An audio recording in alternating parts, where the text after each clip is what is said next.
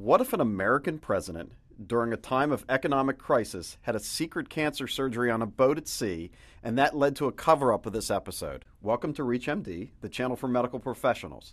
This is the ReachMD Book Club, and I'm your host, Dr. John Russell. With me today is Matthew Algeo, author of the book The President is a Sick Man, which is our discussion focus today.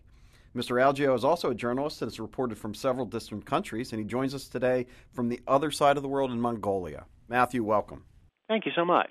When I ask around at work this week and ask people what they knew about Grover Cleveland, people didn't know much. I think the best someone could do was say he was our only president to serve non consecutive terms. Can you tell us a little bit about Grover Cleveland? Yeah, uh, Grover is the president that screwed up the numbering for presidents. Uh, Barack Obama is president number 44, but only 43 people have been president because Grover was uh, president number 22 and 24 and Benjamin Harrison was the president in between there. And, and it's a shame that that's the only thing that people really remember Grover for because he was really a fascinating guy. He, he was the only Democrat elected president between the Civil War and the First World War, really. And uh, he, he, served at a time of great ec- economic turmoil in America. And he had to make some very momentous decisions. Uh, but really, he does tend to get lost in that in that array of presidents, you know, that uh, we really don't remember much about. You've got your Chester Arthurs and Benjamin Harrison, and and, and it's a shame because uh, Grover really was a fascinating guy who served at a very interesting time in American history. So, what was going on economically in the United States in the years of his presidency? Well, it was really interesting researching the book to find out how much uh, was going on that is similar to what the situation has been in America in recent years. For one, uh, there was a bubble, an economic investment bubble, and in 1893 it was railroads. Railroads were hopelessly overbuilt in the early 1890s, and uh, you know you'd have similar lines running between, say, Philadelphia and Pittsburgh, or, or Philadelphia New York. Every railroad would build a line, and everybody was investing in railroads. And then finally, in the early 1890s, somebody, uh, people realized that too much money had been put into railroads, and there wasn't enough to sustain all this. And so in 1893, actually shortly before Grover took office, uh, the Reading Railroad, which was a big railroad based in Philadelphia, went bankrupt. And this was sort of burst the bubble and, and sent into sent into a motion a chain of events, and, and and dozens of railroads went bankrupt, and all the companies that depended on the railroads went bankrupt. And then there was another issue at the time too, which was money should our money be based on gold or silver? And of course, today uh, our money's not really based on anything. But back then, the debate was whether it should be based on gold or silver.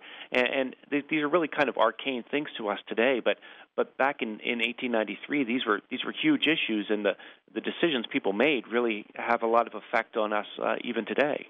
So medically, what was wrong with Grover Cleveland? Well, Grover, shortly after he took office in uh, in 1893, noticed a little bump on the roof of his mouth, and uh, he wasn't the healthiest guy. Anybody who's seen a picture of Grover knows he was a pretty big guy. He had uh, big appetites. He liked to eat a lot. He liked to drink a lot. And uh, the bump on the roof of his mouth, he he really didn't pay much attention to it because of all the things that were going on in the country at the time. Like we talked about, the the economy was imploding. Uh, so so he he ignored it. And it wasn't really until a couple of months later that finally one of the doctors at the White House took a look at this bump and decided that it was, in fact, a cancerous tumor. Uh, a small tumor on the roof of his mouth. It was on the upper left hand side of his upper palate. And really, the only treatment for the tumor at that time uh, was to cut it out. And so it was decided that they would have to have an operation to uh, remove this uh, tumor. So, how did General Grant's illness? I know Ulysses S. Grant had been sick around that time. How did that impact Cleveland's decision to not share this with the populace? Yeah, uh, General Grant had died a few years before, and uh, he had also had a cancerous tumor in his mouth. And Grant's death was a, a, a real public spectacle. Newspapers printed hourly updates on, on the condition of General Grant as he, he really just sort of slowly deteriorated his condition. It was a very agonizing death. And, and Grover Cleveland was a very personal or a very private guy. Uh, he he did, had no desire to be part of any kind of spectacle like General Grant had been uh, a few years before. In fact, it was during Grover's first term that uh, uh, Grant died. And Grover was well aware of what a spectacle it had been when Grant had been diagnosed with this tumor in his mouth, and and uh, so that was one of the one of the reasons anyway, that uh, Grover decided to keep everything uh, quiet, to keep everything secret, that he didn't want anybody to know he had cancer. So, this is not the first time that an American president had hid an illness from the populace. Well, Grant actually, he was an ex president at that time. Um, so, but but you're right. This was not the first time. In fact, you can go all the way back to uh, President Washington. President Washington had a had a had a large tumor removed from his leg when he was president, and even uh, Abraham Lincoln. Uh, Lincoln was uh, uh, quite ill when he was uh, uh, president at one point. Uh, shortly after the Gettysburg Address, he had a form of, uh, I believe it was scarlet fever. And, and so we've had plenty of cases of presidents that uh, hide their maladies from the public. And overall, if you look back, presidents really have not gotten great care historically. Now I think they get great care, but once upon a time they did not. Well, it's interesting to look back at who the presidents choose as their caregivers. And uh, you do have some instances, really, where the presidents made some very poor choices in caregivers. Uh, one of them, uh, probably the best example, uh, is uh, Warren Harding, poor old uh, Warren Harding. He had a terrible heart condition. He had congestive heart failure. The doctor, though, he chose for his White House physician was a was an old doc from his hometown in Ohio. This is the early 1920s, and the the doctor liked to prescribe pills by color. So he'd tell Warren to take uh, two pink pills if he was feeling bad. So you you do have examples of this through history where the position of White House physician it's a it's a great political position, and sometimes I think presidents have felt the need to uh, appoint people based on politics and not necessarily on the best interest of their health care. My favorite story is the assassin for James Garfield, who was on trial. He said, "I shot him, but his doctors killed him." Yeah, poor old James Garfield. He uh, he got shot in the back at a train station in uh, Washington in 1881 uh, by Charles Guiteau, who was the proverbial disappointed office seeker. But really, if they'd taken Garfield back to the White House and just put him on a bed and, and let him be for a few weeks, he, he probably would have survived.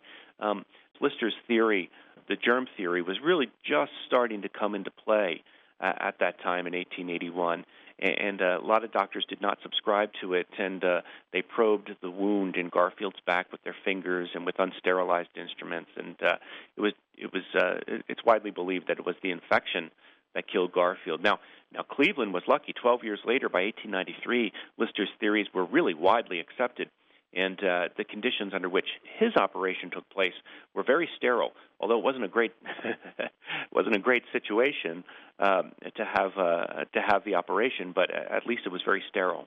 You are listening to ReachMD Book Club. I'm Dr. John Russell. And I'm speaking with Matthew Algeo about his book, The President is a Sick Man, about Grover Cleveland's secret cancer surgery at sea. So, speaking of the secret surgery at sea, so how did that come about? Well, Cleveland decided after the after he was diagnosed with this uh, cancerous tumor in the roof of his mouth, he decided he wanted to keep everything secret. Uh, as we talked about earlier, he was a very private guy, but there were also uh, political considerations.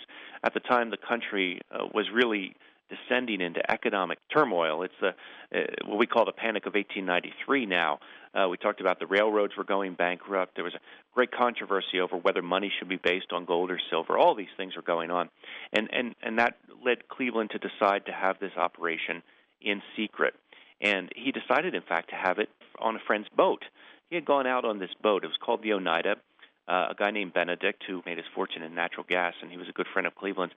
Cleveland had gone fishing on this boat many, many times in the past. So the cover story was Cleveland would just be going fishing for the day uh, on Long Island Sound, and, and that's when the operation would take place.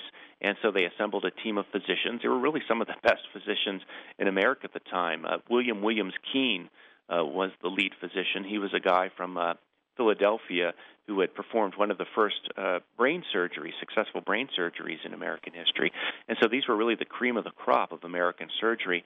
And they assembled on the boat and they uh, they sailed out July 1st, 1893. And as they sailed across uh, Long Island Sound, they performed this operation to remove the tumor from Cleveland's mouth.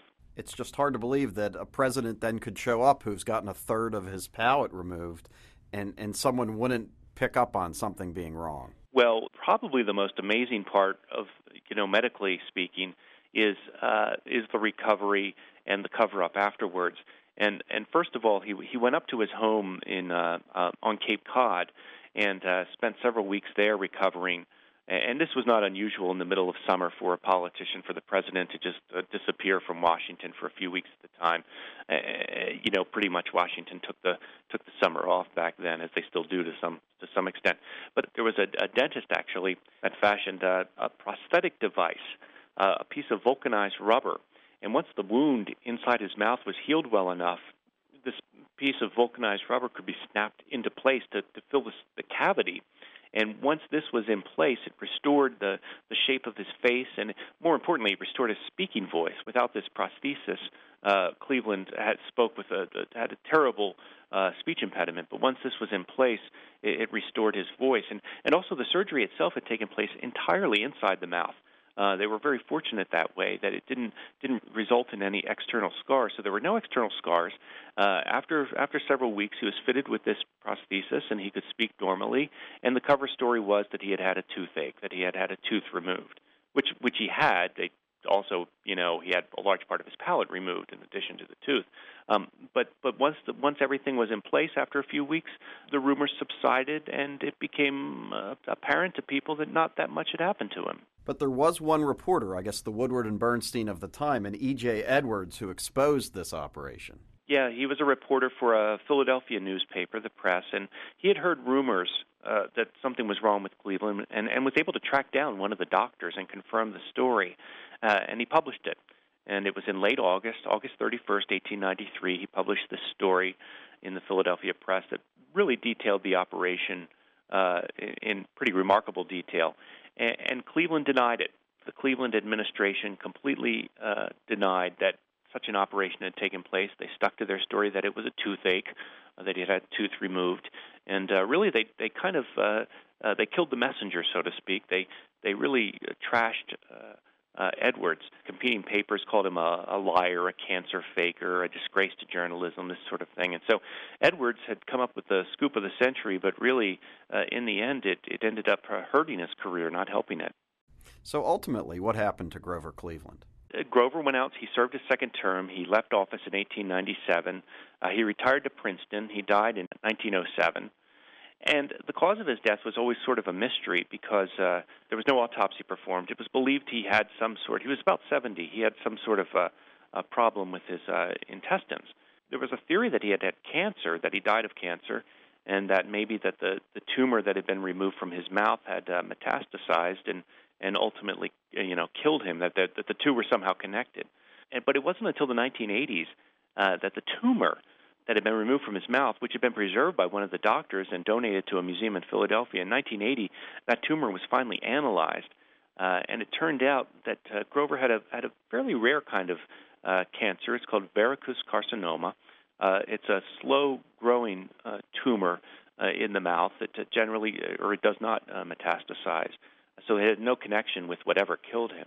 Um, but the, the the treatment for this cancer today is, is what they did to him in, in 1893, and that is to just cut out the tumor. That's really all you can do. And so Grover actually received uh, the, the same treatment he would have uh, received today, although albeit in a very uh, uh, more favorable uh, setting. And you can see his tumor in the at the Mutter Museum in Philadelphia. You can see it on display. Yeah, the tumor is still preserved. It's in a jar.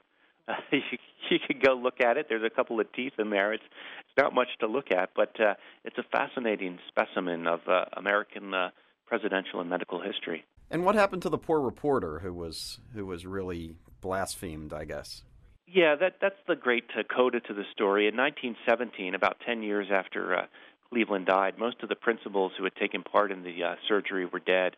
Uh, but uh, one of the doctors, uh, William Keen, was still alive, and and he decided he'd always felt badly about the way Edwards, the reporter, had been treated, and so he decided uh, to uh, vindicate him and published a, a full account, a true account of the operation in the Saturday Evening Post of all places. But uh, this uh, this account, the publication of this account, vindicated Edwards. Finally, both were old men at the time in their 70s. I mean, old for that time, and uh, and Edwards was much gratified that. Uh, Keen finally vindicated him all those years later. Well, I'd really like to recommend to my listeners to really check out your book. I think it's a wonderful tale, an almost unbelievable tale. Are you working on any new books right now? Uh, I am working on a book. I'm just finishing a book right now. Uh, might be of some interest to your listeners. Um, it's a book about a very popular 19th century sport, uh, competitive walking. Uh, in the 1880s, walking matches were the most popular spectator sport in the United States, and uh, thousands of people would come to see people walk. And generally, the matches took six days because uh, you couldn't you know have public amusements on Sundays at the time. So you start walking uh, uh, just after midnight, uh, Sunday night, Monday morning, right up until midnight Saturday night. And uh, for instance, at uh, Madison Square Garden, they just mark out a eighth mile oval on the floor, and these guys would just walk and walk and walk for six days. Whoever walked the most miles in six days was the winner, and thousands of people would come out to watch this. And of course, by the by the end, these guys would be delirious from sleep deprivation and uh, and, and malnourishment. So I'm going to talk a little bit about that and uh, kind of the history of sports. What will that book be called? Pedestrianism. So we'll look out for that. And, and, Matthew, once again, I want to thank you for joining us here on ReachMD's Book Club. This is Dr. John Russell. If you missed any or part of this discussion, please visit ReachMD.com to download the podcast and learn more about this series. Thank you for listening.